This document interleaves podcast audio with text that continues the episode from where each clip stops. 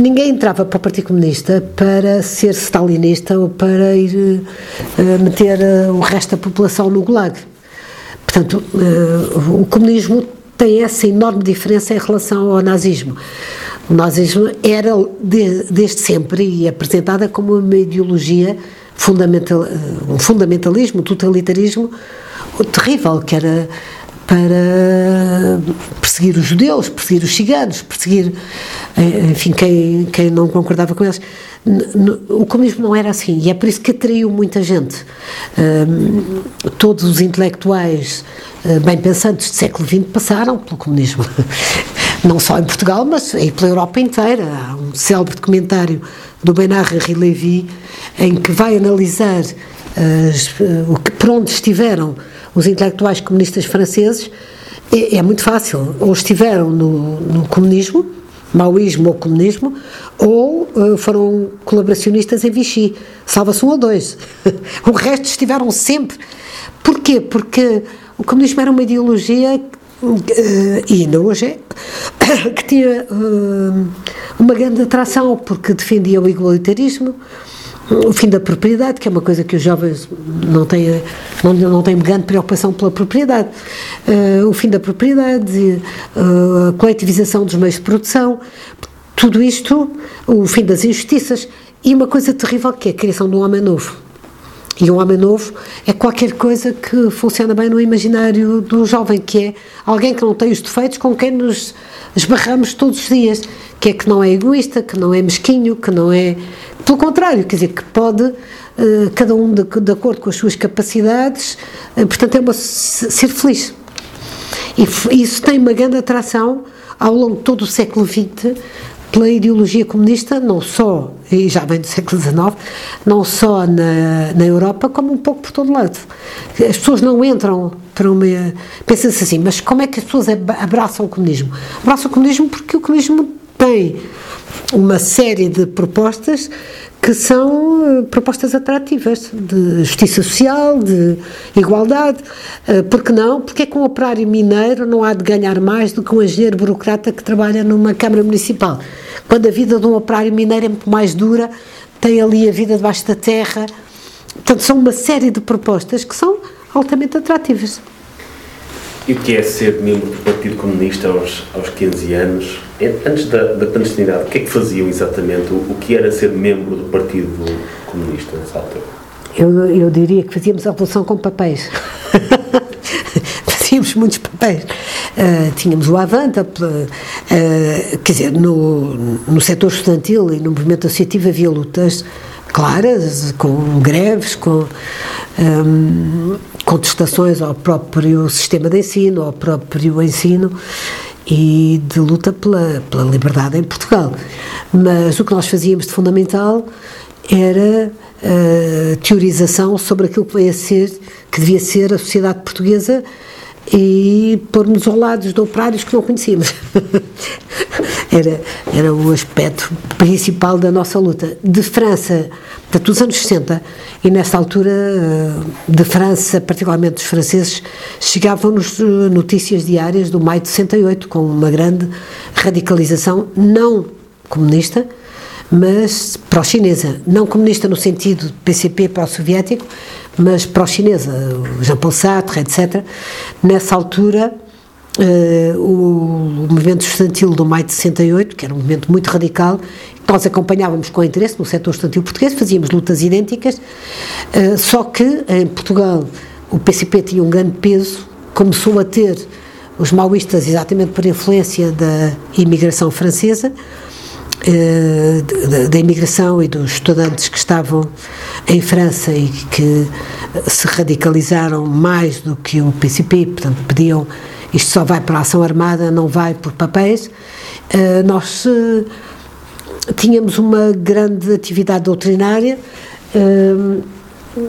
que é que, portanto, no fundo, a nossa atividade era fundamentalmente uma atividade estudantil. Eh, pôr uma academia em greve era qualquer coisa que era o nosso objetivo fundamental, como luta contra o regime. E também a própria era o setor mais importante na altura. A PIT tinha feito prisões uh, à volta dos anos 60 uh, muito e destruído o setor operário do PCP. Um pouco por todo o lado, uh, tanto no Alentejo, como na Marinha Grande, como no setor industrial de Lisboa, mas o setor estudantil renovava-se constantemente.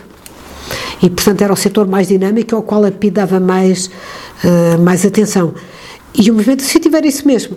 Eu tenho muita pena das pessoas que não davam por isso. Quer dizer, conseguiam fazer o curso todo sem notar que havia a maioria dos estudantes que, durante o dia, uh, batiam na polícia de manhã, depois batíamos uns nos outros à tarde, porque uns eram maoístas, os outros eram PCP, sobretudo em Lisboa, e que não davam por nada. Uh, acho que deve ser uma grande tristeza de vida. Uh, eu tenho sempre pena das pessoas que não dão pela sua geração. nós tínhamos copiógrafos manuais e vários estudantes eram treinados nisso, eh, que imprimiam este tipo de papéis, papéis muito fininhos que, que voavam uh, com o vento e que apelavam ao 1 de maio, ao 25 de, ao 25 de abril, não, ao 1 de maio. Por exemplo, este é um papel, papelzinho pequenino dizendo que 22 de Abril recordar Lenin, não sei, já não me lembro porquê, porque é que recordávamos Lenin no dia 22 de Abril, mas era este tipo de papéis que depois voavam pela cidade. Uh, direção da Organização Regional do Norte do Partido Comunista Português, Povo do Porto, por exemplo. Era, era feito nesse papel de propósito para poder, uh, para poder se espalhar mais facilmente ou era só por ser mais barato? Era mais leve. Mais leve. E, portanto, era mais fácil transportar nas pastas, não sei o quê, nos caixotes que tínhamos que transportar e, e era este, este papel Bíblia é um papel que, que agora já não existe quase, mas é um papel que ocupa muito pouco espaço e, portanto, é possível andar com 500 avantes numa mala pequena. E isso era muito importante para não andar nas vidas, para podermos transportar. Este é o papel Bíblia.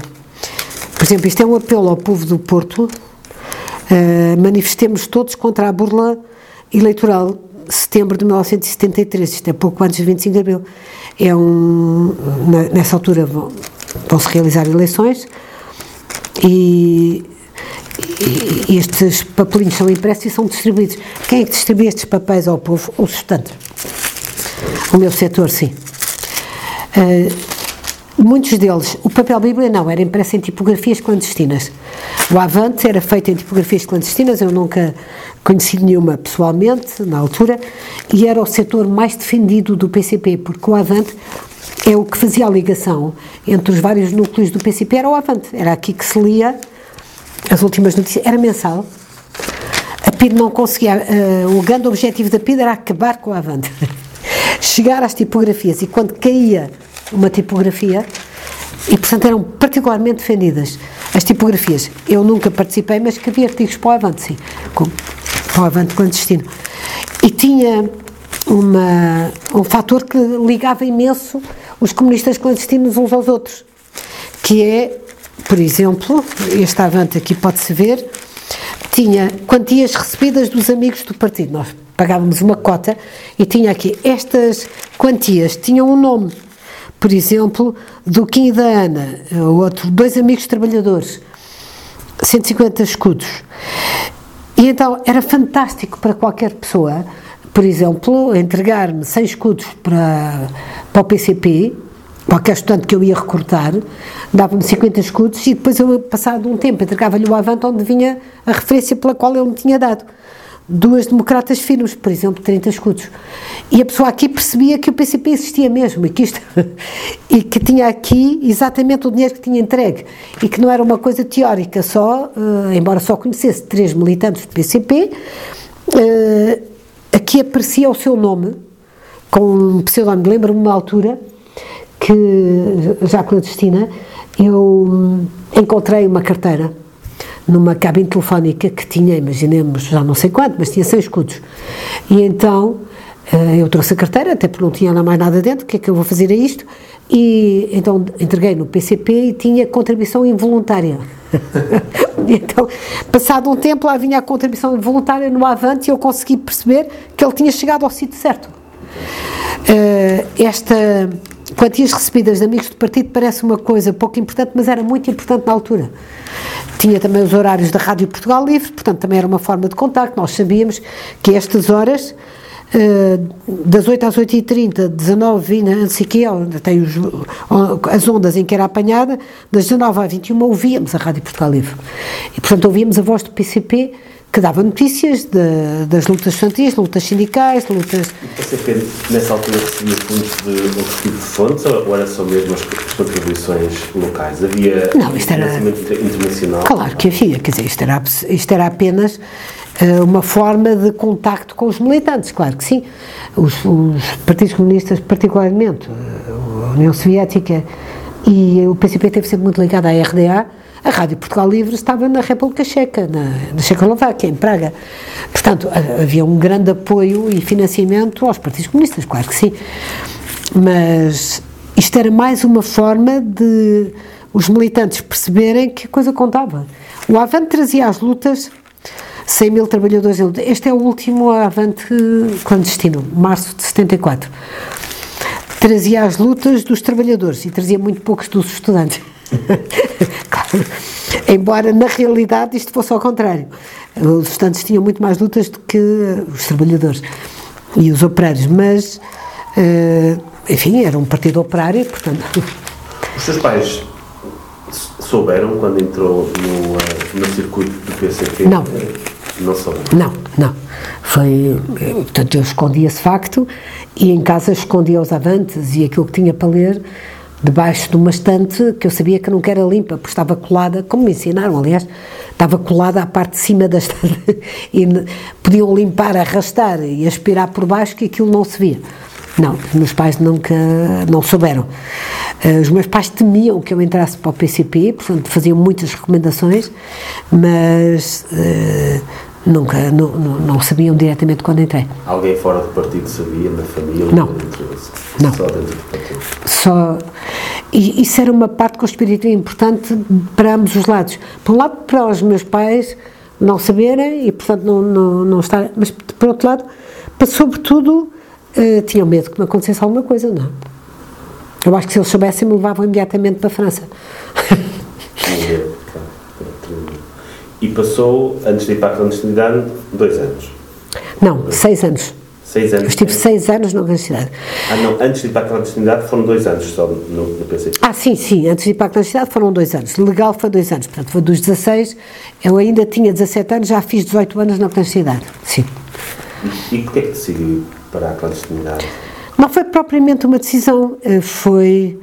Hum, de repente, o, estudantes que eu controlava, que aliás eram das escolas técnicas e que eu que tinha recrutado, um, passaram, era vésperas de um 1 de maio, passaram por uma esquadra da polícia da GNR e deixaram papéis sem saberem que eram as quatro, obviamente, eram pai quatro da manhã, iam pôr papéis na rua, numa, numa rua onde sabia que de manhã passavam operários, para eles quando acordassem, quando de manhã passassem para o trabalho, verem um pequeno papel deste género, uh, a avisar que, que ia acontecer o 1 de maio, só que passaram pela porta de uma esquadra e a, a, GNR foi atrás dos papéis e prendeu-os. Foram muito torturados, brutalmente torturados. Então, na altura, o PCP decidiu que para eu não ser presa, passava à clandestinidade. Eh, não passei logo à clandestinidade, fui para a França para despistar a PIT, porque a PIT punha imediatamente uma fotografia minha na, a correr entre os PIDs, que era o perigo, e assim uh, fui para a França. Toda a minha família ficou a saber que eu tinha ido para a França para fugir à pida, que não podia vir cá, e, e ao fim de menos de um ano estava no interior do país. Teve que cortar o cabelo nessa altura? claro, eu tinha o cabelo comprido, uh, como era moda na altura, a Françoise Hardy, que era uma cantora da, da época, e, e, era uma marca, e portanto tive que tínhamos que nos disfarçar para não sermos reconhecidos. Tanto mais que eu fui viver primeiro para uma casa no centro do Porto, eh, até encontrarmos uma casa clandestina, e fui para eh, fazer o trabalho mais, eh, mais pior da, e mais baixo, o grau mais baixo dos funcionários clandestinos. Ele não era funcionário do PCP na altura, era revolucionário profissional. então, para um revolucionário profissional, a coisa pior que podia fazer, havia uma grande discriminação no PCP das mulheres e dos homens. Nós não tínhamos, as mulheres não tinham trabalho de organização, os homens tinham. E, portanto, eu fui tomar conta de uma casa de partido. Tomar conta de uma casa de partido significava ter um camarada homem que vivia lá, que, que fazia o seu trabalho clandestino, e eu tomar conta da casa para defender a casa de qualquer suspeita de, de hum, vizinhos que, que, percebessem que ele estava não uma casa normal com um casal normal, mas um, um, uns funcionários do PCP. Fomos viver, a primeira casa que alugámos, ele chamava-se Alba Nunes, ainda existe, é, é vivo e ainda, é, ainda está no PCP uh, com o Alba Nunes, tinha sido dirigente associativo em Lisboa, do técnico, e um, fomos viver para uma. Ele controlava o setor estudantil do Porto. Fomos viver para uma casa que era uma casa mobilada numa quinta em Sete. Na altura, o PCP, os seus funcionários viviam na aldeia. Depois passámos a viver na cidade, porque houve uma série de prisões nas aldeias. A PID começou a procurar-nos nas aldeias casas esquisitas ou casas estranhas, eh, mas eh, na altura ainda era uma casa da aldeia, ao pé de Penafiel, uh, Sete, e que tinha uma grande vantagem, é, era uma quinta, portanto a casa era relativamente isolada, não se via para dentro, já era mobilada, e uh, era fácil de defender de suspeitas de vizinhos ou de alguém. Todas as aldeias ou vilas tinham um PID que ia acompanhando o que se passava na zona. Ou tinha alguém da União Nacional que percebeu que eu acompanhava na zona, porque havia um grande cuidado com essas coisas.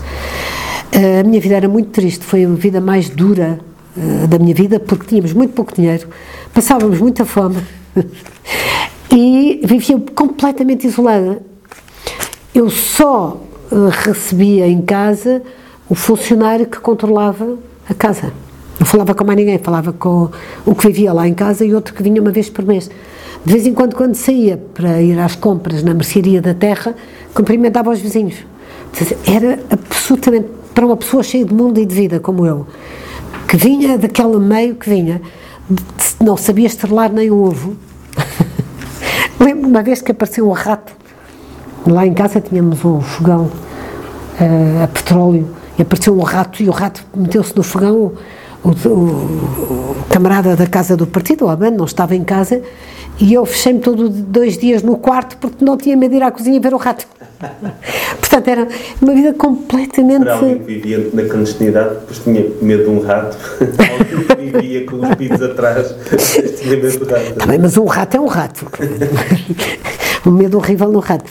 É, e, e, e lembro-me na altura, é, era foi o período mais duro da minha vida. Muito mais do que o trabalho de organização, quando depois vim controlar os estudantes de Lisboa, porque aí convivia com pessoas. Ali estava completamente sozinha. Lembro-me da felicidade de um dia que tive um abscesso num dente e tive que ir a um dentista. Foi fantástico. que é aquela coisa que ninguém quer ir ao dentista. Porque fui de caminhonete até não sei onde e depois fiz um corte, depois tive que ir noutra caminhonete, depois lá, lá fui ao dentista. Foi ver gente. Deixou de falar com os seus pais? Foi um corte completo com a minha família.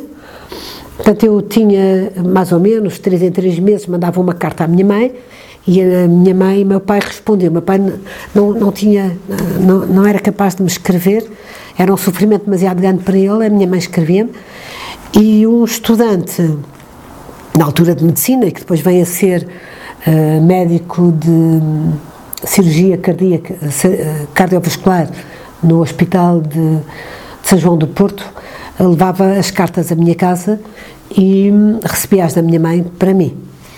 Era muito importante porque a PID, quando sabia que o nosso estava na clandestinidade, a primeira coisa que fazia era montar guarda à família para, através da família, chegar ao funcionário clandestino. E se havia coisa que a PID queria chegar, era ao funcionário clandestino. O que é que escreviam? Nessas cartas, normalmente? De que é que falavam, de que é que podiam falar? Tinham medo que as cartas fossem... Ah, claro. Era sempre uma carta que podia ser lida por um pídico, sem localizar. Uh, a minha mãe mandava-me notícias da família toda uh, e dos meus amigos. Uh, os meus amigos de de infância e de juventude continuavam a ir à minha casa visitar os meus pais, porque sabiam vagamente que eu tinha ido para estudar para a União Soviética, porque de França passei a, a minha família passou a comunicar que eu estava a estudar na União Soviética, portanto iam visitar a minha casa e os meus pais, e a minha mãe mandava-me notícias de, dos amigos, da família, do meu cão, daquilo tudo que tinha ficado para trás. E era uma grande tristeza receber essas cartas, mas ao mesmo tempo matava um pouco de saudades. Só os vi uma vez, na classidade. O PCP permitiu marcarmos um encontro e eu vi os meus pais, o meu avô e o meu tio um, num apartamento em Sesimbra. E como é que foi esse encontro nessa altura? Foi um enorme sofrimento a separação, porque foi uma enorme alegria vê-los. Eu era filha única, uh, vê-los, uma enorme alegria estar com eles. Uh, estivemos dois dias juntos em, num apart-hotel em Sesimbra e depois separámos outra vez. Embora, nessa época, já era uma, uma altura que achávamos que o regime estava a acabar e, portanto, eu dei-lhes grande esperança. Isto já não vai durar muito tempo, o regime vai acabar, o regime não aguenta três guerras coloniais, a oposição que está a haver, havia lutas estudantis por todo lado, as academias estavam sempre a ser. Eu vivia no meio dessa luta e, portanto, também foi um período de dar grande ânimo aos meus pais a dizer um dia destes eu volto para casa. foi, nesse aspecto foi bom. E para o meu avô, para o meu tio, portanto, foi simultaneamente um, um banho de esperança para eles, que também achavam que isto nunca mais tinha fim. E o que é que faziam na, na clandestinidade? Organizavam reuniões em casa? Um... Eu tomava conta da casa e, portanto, vivia sozinha e cozinhava. Fazia muita sorda e muito frango, não havia mais nada para comer, e a mesada que tínhamos tínhamos que aguentar o tempo todo. Tinha, tive na altura, uh, portanto, eu tive primeiro nessa casa em Sete, que ainda existe essa, essa casa, e depois foi preso o funcionário que nos tinha dado a zona onde a casa podia ser alugada, chamado Canais Rocha, que depois veio a ser indicado pelo PCP para Ministro do Trabalho. Na altura achávamos que ele não tinha falado na cadeia, mas tinha falado. Só que tomávamos medidas conspirativas imediatas e eu sabia o que é que havia a fazer. Separámos, o Albano e eu, eh, eu aluguei um quarto a partir do anúncio do 1 de janeiro, do, do, do JN, que tinha muitos anúncios de aluguer, aluguei um quarto e entrei numa casa como estudante de Coimbra, que tinha que fazer exames de economia ao Porto, porque na, na altura o Porto não tinha a Faculdade de Economia. Fui fazer os exames de economia e instalei-me numa casa que alugava quartos. Eu tinha um quarto, duas meninas que trabalhavam nas águas, onde eu na Segurança Social, tinha outro quarto, o senhor tinha outro quarto, e cada um de nós cozinhava e vivíamos naquele apartamento de um casal que tinha essa casa grande, e eu estava lá até o Albano alugar outra casa clandestina noutra zona completamente diferente e mudarmos de casa. Então, uh, um dia, esse, o dono da casa chega à casa e diz: Vim buscar a pistola. Eu digo: Mas que é isso? Uh, uh, pus um ar normal, como se fosse normal toda a gente ir buscar a pistola à casa.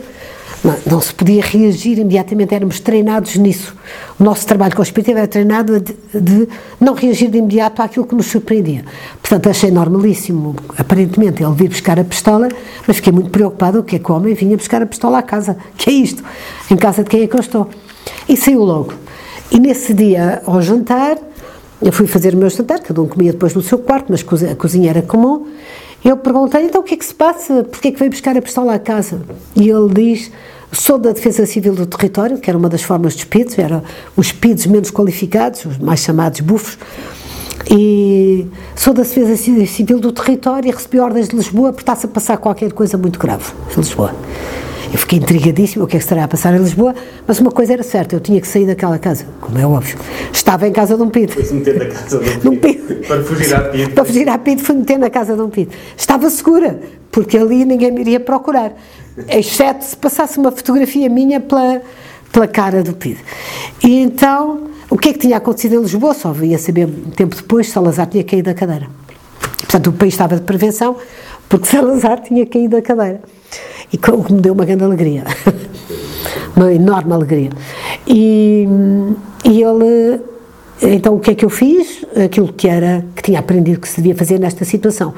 Chamaram um estudante do setor estudantil, não chamaram o Albano, mas um estudante que eu tinha, que era o Freud e que depois veio ser médico aqui em Cascais, ligar para o Freud, chamá-lo, ter um encontro com ele e dizer-lhe, vais a Coimbra e mandas um telegrama para esta morada a dizer tua mãe muito mal, vai, regressa já.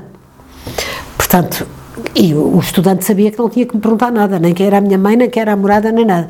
Portanto, ele sabia que tinha que vir a Coimbra e nessa altura toda a gente percebia que quanto menos se soubesse, mais seguro se estava, maior era a nossa segurança. O saber ou ter curiosidade era péssimo, porque mais informação tínhamos, fôssemos presos, maior risco corriam as pessoas que, que estavam em contato connosco. Portanto, ele hum, foi a, a Coimbra, mandou o telegrama, eu recebi o telegrama, comecei a chorar, ai, minha mãe está muito mal e tal, deixei lá as coisas, saí da casa, fui procurar outro, outras instalações e, passado dois dias, fui lá, muito chorosa, buscar as minhas coisas. Olha, eu não posso estar aqui mais, porque minha mãe está no hospital. Obrigada, eu logo que volto a exames voltarei cá. E desapareci. Era assim que se fazia, as regras conspirativas que sabíamos. O PCP tinha muitos anos de experiência de clandestina, de viver e trabalhar na clandestinidade, tinha muitos anos e tinha muita. E, e, e, tinha muita prisão por trás, e portanto, cada vez que alguém era preso, uh, depois no próprio havia um jornal, por exemplo, das camaradas das casas do partido, chamado Jornal das Camaradas das Casas do Partido, onde nos ensinavam as regras conspirativas e onde vinham os exemplos, os novos exemplos daquilo que não se podia fazer, não é? E portanto eu sabia o que é que tinha que fazer sem criar grandes problemas conspirativos, não é? Os papéis que tínhamos, por exemplo, com apontamentos ou com qualquer coisa, este tipo de papéis, que eram os nossos apontamentos clandestinos, uh, estavam sempre ao pé de uma caixa de fósforos, chamada caixa de fósforos conspirativa, que tinha ao lado um prato onde e um coisinho de álcool e sabíamos que se a pida entrasse por um lado a primeira coisa a fazer era queimar os papéis. E a caixa de fósforo conspirativa era fundamental. Tínhamos sempre um envelope com dinheiro que era o nosso envelope conspirativo, que nos permitia apanhar um táxi, ou apanhar um comboio, ou apanhar qualquer coisa, no, se fosse necessário. E esse dinheiro não se mexia. Nem que estivéssemos cheios de fome, não se mexia. Eu lembro-me uma vez, eh, nessa altura era a minha controleira, a Georgette Ferreira, que era uma funcionária de PCP. Elas eram três irmãs, as três foram funcionárias de PCP e os pais delas eram, eh, foram tipógrafos. Portanto, tinham uma larguíssima experiência. Ela era muito má. Ainda hoje me lembro das maldades que ela fazia e toda a vida foi má. Mesmo depois do 25 de Abril continua a ser má. Foi deputada do PCP e tinha assim umas reações de muito, muito agressivas. E eu lembro-me de ela me ensinar estas regras todas e uma altura Uh, já tínhamos muita fome em casa, tínhamos estado a comer e tínhamos fome. O Albano não tinha trazido o dinheiro do, do setor estudantil, não tínhamos coisa. E eu fui ao envelope clandestino e comprei não sei o quê para comermos. E ela sancionou-me por isso. Portanto, o envelope clandestino era o envelope clandestino, não se podia mexer. Como, aliás, me sancionou outra vez de uma forma também terrível, que eu nunca. Eu também fui má para outros, não é? Não. Mas ela era. Uh, eu lembro-me uma vez que hum, podia entrar naqueles filmes sobre a União Soviética perfeitamente, que me mandaram comprar um fogão, porque a casa não tinha fogão, comprei um fogão a gás, tinha dois bicos, ela achou um luxo, um fogão com dois bicos, era, tinha sido caro demais, e descontou-me o dinheiro do fogão na mensalidade que eu recebia todos os meses para comer.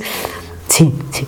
Portanto, e era isto que fazia a nossa disciplina de aço. Alguém com 17 anos sai basicamente de casa dos pais, com quem viveu, ainda muito, muito nova, e vai viver com um funcionário do partido. Não, isso não foi um, um choque? Como é que era, como é que foi de um momento para o outro e viver sob as ordens do funcionário do partido quando vivia um bocadinho mais à vontade com os seus pais? Completamente à vontade, quer dizer, e a minha casa era uma casa muito uh, livre. Foi muito duro, não só viver com o funcionário, ter como controleira a Georgette, e de vez em quando, três em três meses, aparecia o mais responsável, que era controleiro da, da que era o Sérgio Vilarix, que era o funcionário do PCP que tinha mais anos de clandestinidade, 21 anos. 21 anos de clandestinidade. de clandestinidade. E ele dizia: Eu resisto porque a Pito já não conhece a minha cara. Ele tinha sido tarrafalista em miúdo, muito jovem, Que e é, que é um terrafalista? é alguém que esteve preso no Tarrafal. O Tarrafal era uma cadeia que fechou depois da guerra. Fechou para os portugueses. Ahm, e para onde eram mandados os presos políticos mais perigosos, fundamentalmente operários. Aí havia uma clara discriminação da PIDE. E os tarrafalistas embarcavam. Aliás, eh, havia uma história eh, engraçada nas- no símbolo de Lisboa, é uma nau com dois corvos, não é? E então os tarrafalistas diziam sepias em barcas. Porque embarcar para o Tarrafal era qualquer coisa terrível. E então era uma cadeia na ilha do no Tarrafal, em Cabo Verde, e voltar do Tarrafal era duro, era difícil, morreu lá muita gente e era uma vida numa prisão muito dura. Depois da guerra, quando fecharam os campos de concentração e não sei quê, houve uma forte pressão sobre o regime salazarista e o Tarrafal foi fechado. Foi reaberto por, eh, pelo Adriano Moreira, eh, já quando foi ministro do Ultramar, eh, aos presos das colónias. Mas aí já não iam presos políticos portugueses, iam gente de Angola, de Guiné, de Moçambique, quando eram apanhados iam in- internados para o Tarrafal. Estávamos a falar do, do, do Sérgio uh, Vilar. Vilarix. Ele era tarrafalista, tinha muitos anos de Tarrafal, era muito bem disposto, era ao contrário da Jorgette Ferreira, e passava em todo lado por meu pai. E as pessoas diziam, ah, teve cá a sua mãe, teve cá o seu pai. Portanto, para os vizinhos era uma maneira muito importante de defender a casa, porque regularmente vinha a minha mãe e meu pai lá à casa. O Sérgio Vilarix era muito bem disposto, e, por exemplo, há uma altura que eu estou numa casa ali em Rio Tinto, porque dessa, depois alugámos uma casa em Rio Tinto, tinha um quintal, e os vizinhos conversavam, as vizinhas, elas, sobretudo, conversavam muito umas com as outras e achavam muito estranho eu não ter criação. E então um dia deram-me uma coelha grávida. E então a coelha teve coelhinhos. E eu gostava imenso dos coelhinhos, eram branquinhos com olhos vermelhos. Eles já habituaram-se a entrar em casa atrás de mim. A casa tinha primeiro andar e resto de chão. E o Sérgio Vileiro chegava lá a casa e dizia: Mas quando é que eu como coelho? Ele não me estava a ver a matar e esfolar um coelho. Ainda hoje não como coelho por causa disto. Mas ele tinha ali uma enorme vontade de comer os meus coelhos. Porque sabia que só comia frango. Frango ou tripas à moda do Porto, aquelas coisas que eu fui aprendendo a fazer. Eu não sabia cozinhar nada, nunca tinha cozinhado na vida quando passei a idade. E depois eh, aprendi, ia recortando receitas do Jornal Notícias, do JTN, não sei o quê, mas a coisa terminava mais ou menos em açorda, que era a coisa mais barata que havia. E assim eh, imaginávamos uma açorda de marisco, sem marisco, e íamos comendo assim. Eu, o Sérgio Vilarigues ensinou-me muito a sobreviver na clandestinidade, aprendi muito, a disciplina, aprendi muito com ele. Era hum, muito disciplinado, mas ao mesmo tempo era muito humano. E contava histórias que me encantavam dos heróis do PCP, tanto da cadeia, como da clandestinidade, como do Tarrafal. E aquilo que fazia uma jovem daquela idade sobreviver e aguentar era a ideia de que o regime ia acabar. Nós tínhamos sempre a noção que aquilo não era eterno. Um dia Salazar havia de morrer, um dia. Eh, e, e, e que o regime ia acabar porque o regime não ia aguentar três guerras coloniais, mais uma oposição interna como a que tinha. E mesmo assim eu acho que durou demais, durou bastante tempo. E portanto vivíamos com a esperança que aquilo ia ter um fim, qualquer dia estávamos em casa. Hum, e só assim é que é possível sobreviver, senão não, não é possível. Porque nessa altura praticamente só estava com o Albano, com o Giorgetti e com o Sérgio Vilarix. Sim. Não via mais ninguém de uma forma recorrente. Claro, via os meus, as minhas vizinhas, a quem de vez em quando falava, mas muito pouco, como impossível. Uma delas tinha uma fábrica clandestina de alheiras de um lado e, e a outra, não, era doméstica e o marido trabalhava numa fábrica, portanto era uma zona operária eh, de pequenas vivendas no Porto, eh, na- nos arredores do Porto, na altura, Rio Tinto, e, e que nos punha à prova eh, constantemente sobre as regras conspirativas. Por exemplo, eu lembro-me, houve um famoso terremoto que foi muito sentido em Portugal, não é? E nós sentimos o terremoto e depois discutimos durante um bom bocado se tínhamos que fugir ou não fugir do terremoto, porque o que é que os vizinhos diriam, não é? E fomos os últimos, já toda a gente estava na rua eh, a falar sobre o terremoto, que nós decidimos, bom, temos que fugir, senão damos nas vistas Mas não fugir. não fugir, está toda a gente em casa, não está ninguém em casa e nós em casa. Ahm, e E aí, por exemplo, foi uma grande tristeza pensar: será que a minha casa e os meus pais estão bem? Será que os preços que estão em Peniche Peniche é numa rocha? Estarão bem? Uh, quando havia estas coisas, tal como as festas de família, o Natal, os meus anos, eram momentos uh, profundamente tristes, como uma grande saudade de casa, uma grande saudade da família, dos meus pais, dos meus amigos, dos meus primos. Uh, as épocas festivas eram uma coisa terrível. É por isso que, que eu ainda hoje, às vezes os meus amigos dizem, tu parece sempre em festa, comemoras, e a minha família cá em casa comemora-se tudo. Estamos, somos muito festivos, estamos em comemoração, porque eu passei aqueles anos sem poder comemorar nada. É? O Natal era terrível. Nunca, nunca sentiu vontade de simplesmente deixar a clandestinidade e estudar para a França? Ou, ou... Como, como, fizeram? Vários, há muitos que fizeram. Não, porque a luta estudantil era uma luta muito viva. Eu achava que um dia me iam pôr em trabalho de organização, porque aquilo era insuportável, estar numa casa clandestina. Eu fazia trabalhos que ao mesmo tempo me davam um grande ânimo. Por exemplo, um dos trabalhos que eu tinha nessa altura, eu recebia mortalhas de cigarro, aqueles papelinhos das mortalhas, eh, todos cheios de um texto que vinha da cadeia. Vinham de peniche, dos preços de peniche, e vinham num sapato, vinham num bolo, no bolo entravam, no, na bainha de uma camisa, que vinha para cozer, portanto, encontrava-se mil e uma formas, de vez em quando a pida apanhava-os, não é? Mas quando não eram encontradas, as mortalhas eram enroladinhas, desenhadas em letras com lápis afiado, e eu tinha que pegar nessas mortalhas, bater à máquina o que lá estava escrito. E depois fazer o contrário, recebia textos para passar para a mortalha, e que eu sabia, está a ver o que é para uma jovem 17, 18 anos, estar a escrever um, um, texto que eu sabia que ia ter à cadeia. E que aqueles que estavam presos, aquilo ia ser a esperança deles. Portanto, era. Lembro-me, ainda tenho um deles, um dos papéis, porque depois eram feitas várias cópias com papel químico naquelas eternas máquinas de escrever. Aprendi a escrever com grande velocidade à máquina. Um, Lembro-me de um texto para o Zé Magro. O Zé Magro era o preso que há mais anos estava preso fazia 21 anos, 20 anos de cadeia. E o Zé Magro tinha mandado dizer cá para fora que ia entrar em greve da fome porque não podia mais. Não aguentava mais, anos de cadeia. E que já estava, mais valia morrer do que estar ali. E então eu escrevi um texto, passei-o a papel, está aliás publicada uma fotografia desse texto, não foi assim porque eu guardei-o sempre, nunca me desfiz dele, e tenho o texto ali. Uh, escrevi um texto que me veio da direção do PCP, uh, ah, Comissão Executiva do PCP, está aqui, uh, que é um texto a explicar que ele não entrasse em greve da fome, porque um dia isso era inglório, a pedir deixá-lo morrer, porque deixava morrer os que entravam em greve da fome. E porque não ficava com a responsabilidade da morte, a morte era do próprio, não é? Que ele ia morrer e que estávamos perto do fim da, do regime. E, portanto, dizer-lhe, camarada, não entres em greve da fome. E ele não entrou.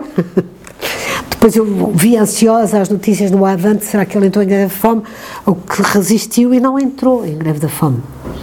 Há um caso famoso de um preso que morreu em greve da fome, o Militão Ribeiro, não aguentou mais o isolamento uh, e que era vizinho de cela de Álvaro Cunhal, e depois podemos falar nisso, em, na penitenciária de Lisboa. E entrou em grande fome e a Pia deixou morrer. E ele escreveu um testamento com o seu próprio sangue. Eh, foi uh, uma história terrível. Estas histórias destes heróis, heróis que estavam ao meu lado e ao lado de quem eu estava, uh, davam-me força para resistir e dizer isto um dia tem fim e eu vou contribuir para o fim disto. E vocês iam sabendo disso tudo, não é? Iam, iam comunicando todas essas histórias e passando essas histórias. Claro, a, claro que sim. Eu gostava imenso, por exemplo, quando o Sérgio Vilarigues vinha, a Jorgette Ferreira também tinha fugido da cadeia. Ela tinha sido, ela era doente, era muito doente do estômago, eu fazia-lhe dieta quando ela vinha lá e trazia uma coisa fantástica. A Jorgette era muito coquete vinha sempre tom sur tom, os sapatos, e eu achava isso fantástico, porque quando a pessoa se desleixa numa vida como a vida clandestina e deixa de ter interesse por si próprio, pela sua própria imagem, eh, é desconfiar, não está a aguentar, não vai resistir. A Georgette ensinou-me isso, era muito coquete. Trazia uma lamparina com álcool, no qual fazia sempre o seu chá e trazia sempre uma coisinha com chá. E às 5 horas dizia a hora do chá. E, portanto, fazia o seu chá naquela lamparina. Eu depois, quando passei para o trabalho de organização, também adotei uma pequena lamparina a álcool e um chá, ainda hoje gosto muito de chá, que é o, e estes pequenos pormenores é que nos permitiam resistir e aguentar. Uh, e, e, que a vida tivesse sentido. Estamos aqui, mas não é para sempre. Isto vai acabar. Tal como alguém que está preso numa cela sabe que aquilo vai acabar. Que a PIDE fez uma coisa terrível Uh, o regime salazarista fez a coisa mais terrível para a pessoa não ter uma noção do fim disto, que foi uh, as medidas de segurança. A certa altura, o Ministro da Justiça de Salazar, de Marcelo Caetano e de Salazar, uh, criaram as medidas de segurança. Então o preso era condenado, por exemplo, três anos de cadeia em medidas de segurança. Isso significa que não sabia quando ia ser solto. Que uma coisa é uma pessoa estar condenada a sete anos de cadeia, sabe que já passou um, agora são só seis. Outra coisa é estar condenada a três anos em medidas de segurança. Não tem fim, não sabe quando acaba. Ao fim dos três anos, uh, continua a segurança. Há um caso famoso de um guarda prisional do Aljube, quando o Carlos Brito, que era uh, um dos dirigentes do PCP, que foi meu controleiro e pai das minhas filhas, o, uh, o foge do Aljube numa fuga das mais corajosas que existe. Ele e outro uh, saem, uh, cerraram as grades. Portanto, cerraram as grades da cadeia e saíram pela janela, pelo Algueiroz, para o telhado da casa ao lado, o Aljube aqui no centro de Lisboa, como se sabe, e do caso, do caso, do, da casa ao lado desceram e depois tinham um carro à espera deles. Desapareceram. Uh, mas houve um guarda prisional que os ajudou na fuga, isto é, uh, lhes deu o material para cerrar as grades e que sabia da, da fuga. E que foi no turno dele que eles abriram então as grades e fugiram. E esse guarda prisional depois foi. A PID conseguiu perceber que ele estava envolvido na fuga e foi preso. Não foi condenado a nenhuma pena, foi condenado só a medidas de segurança. Isto é terrível. Foi para, para os presos, para pedir e não sei o quê, condenado só a medidas de segurança. Isto é, está entregue à PID e ao regime até a PID querer. É a coisa pior que se pode fazer a alguém na vida. E eu acho que as medidas de segurança foi uma medida brutal, porque permitia ao regime ter uma certa imagem de. Uh, os presos nem são condenados a muitos anos, não são condenados a prisão perpétua, são condenados a 20 anos, são condenados a 7, 8 anos e medidas de segurança. Durante, durante quanto tempo é que ficou com esse trabalho, de certa forma, menor na clandestinidade? Quando é que passou ao trabalho organizativo? Eu estive uh, dois anos no Porto, clandestina, e depois passei ao trabalho de organização. Uh, subi bastante bem, porque um, eh, eu, eu, passei a controlar, a dirigir o jornal, o tal jornal que tinha sido criado no tempo de Dias Coelho, um, que era o Jornal das Camaradas das Casas de Partido, e depois passei a, a tinha outros trabalhos, portanto, escrevia à máquina, escrevia notícias, por exemplo, muitas vezes uh, o Sérgio Vilarigues trazia notícias uh, sobre qualquer coisa que hum, uma luta operária ou não sei o que, eu redigia para ser enviada para a Rádio Portugal Livre ou para ser enviada para o Avante. Isto também nos dava muita força, porque está a ver o que é, eh, ele trazia uma notícia que as operárias conserveiras de Matozinhos, na fábrica não sei o quê, tinham feito uma greve de um dia, depois tinha ido lá à PIDA, etc. Eu passava aquilo ao papel, que depois ouvia a notícia na Rádio Portugal Livre e lia no Avante. Isto também nos dava a sensação de força e de capacidade de organização e que o regime iria acabar e o país caminharia para um governo para um, para um governo um país comunista com um partido comunista no poder. O partido. O partido. Havia alguma ideia de que Portugal poderia ser uma democracia com mais partidos? Aceitavam sequer essa possibilidade de que poderia haver mais partidos eventualmente não não eh, Álvaro Cunhal na, na, no Roma Vitória eh, eh, estabelece exatamente aquilo que vai passar-se e que vai ser a linha política do PCP depois de 25 de Abril, que é nós trabalhamos para a Revolução Democrática Nacional, no qual vêm todos, mesmo partidos socialistas, partidos não sei o quê, eh, portanto aí estamos todos, não é? Tal como os meus fixos estiveram na Revolução de Fevereiro, não havia nada que saber, era exatamente. E o Álvaro Cunhal era muito leninista. Então, e, e muito pró-soviético, e portanto o que tínhamos que fazer em Portugal é aquilo que Lenin fez na Rússia. É, é fácil. A Revolução Democrática e Nacional, aquilo que depois veio acontecer no 25 de Abril, não é? A Revolução Democrática e Nacional, e depois a partir daí caminhar para a Revolução de Outubro. E aí partido único e ditadura do proletariado, porque é a única maneira de uh, o país entrar num regime comunista que nos levaria a um mundo infinitamente melhor, no qual as pessoas podiam ser iguais